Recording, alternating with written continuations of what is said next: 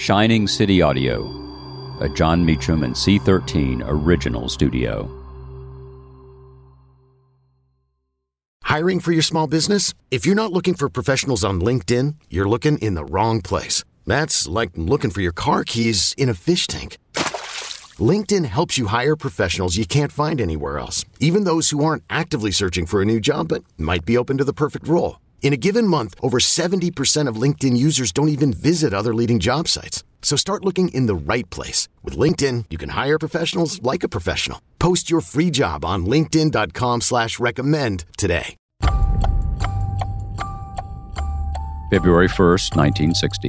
The Greensboro, North Carolina sit-ins begin.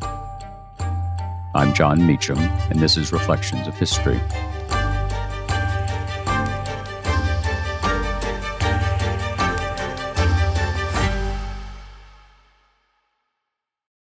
At Alma, we know the connection between you and your therapist matters. But if you're already feeling stressed and burnt out, the idea of trying to find a therapist you really connect with can be overwhelming. That's why Alma's focused on helping you find the right therapist for you. When you browse their online directory, you can filter your search based on the qualities that are most important to you. Then you can book a free 15 minute consultation call with any therapist you're interested in seeing, so you can get a feel for whether they're the right fit before you commit to a full length session. Alma also makes it easy for mental health care providers to navigate insurance. That's why 95% of therapists in their directory accept insurance for sessions. So you can find care that's affordable without stressing about the paperwork. You want to talk to someone, but not just anyone. Alma is there to help you find the right fit. Visit helloalma.com slash therapy60 to schedule a free consultation today. That's helloalma.com slash therapy60. They were named Ezell Blair Jr., Franklin McCain, Joseph McNeil, and David Richmond.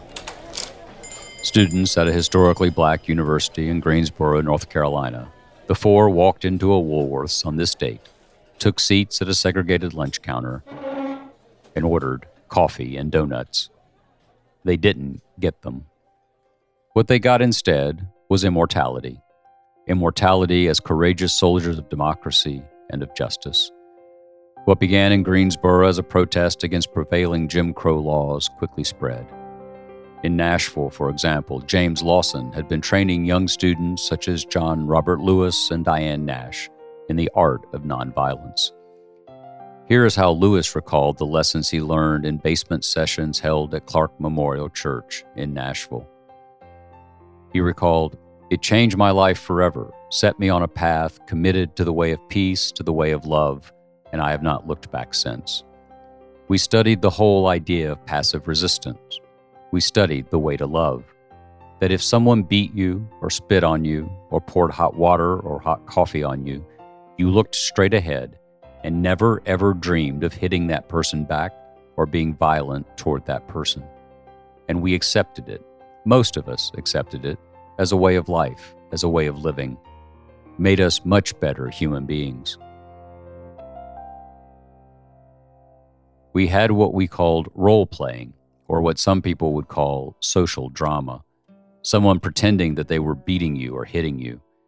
And there were young people who would light a cigarette and then blow smoke in the faces of, in the eyes of some of those people, preparing them for whatever could happen or might happen. It was the way we had been trained that you absorb the hitting, the beating, but you don't come out of what happened being bitter or hostile or hating or not loving that person. You see the individual as your friend, as your sister, as your brother. Hate is too heavy a burden to bear. If you start hating people, you have to decide who you're going to hate tomorrow. Who are you going to hate next week? Just love everybody. And on one occasion, I heard Dr. King say, just love the hell out of everybody. It's the better way. It's the best way. So said John Lewis. And it was the way of Greensboro, and soon of Nashville, and God willing, one day of America. Thank you for listening to Reflections of History, a creation of Shining City Audio, a C13 Originals and Jon Meacham studio.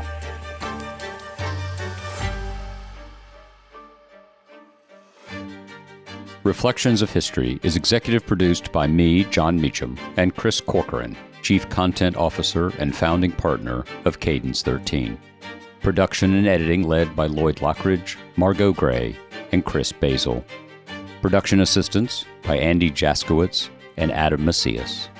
Cadence 13 is an Odyssey company.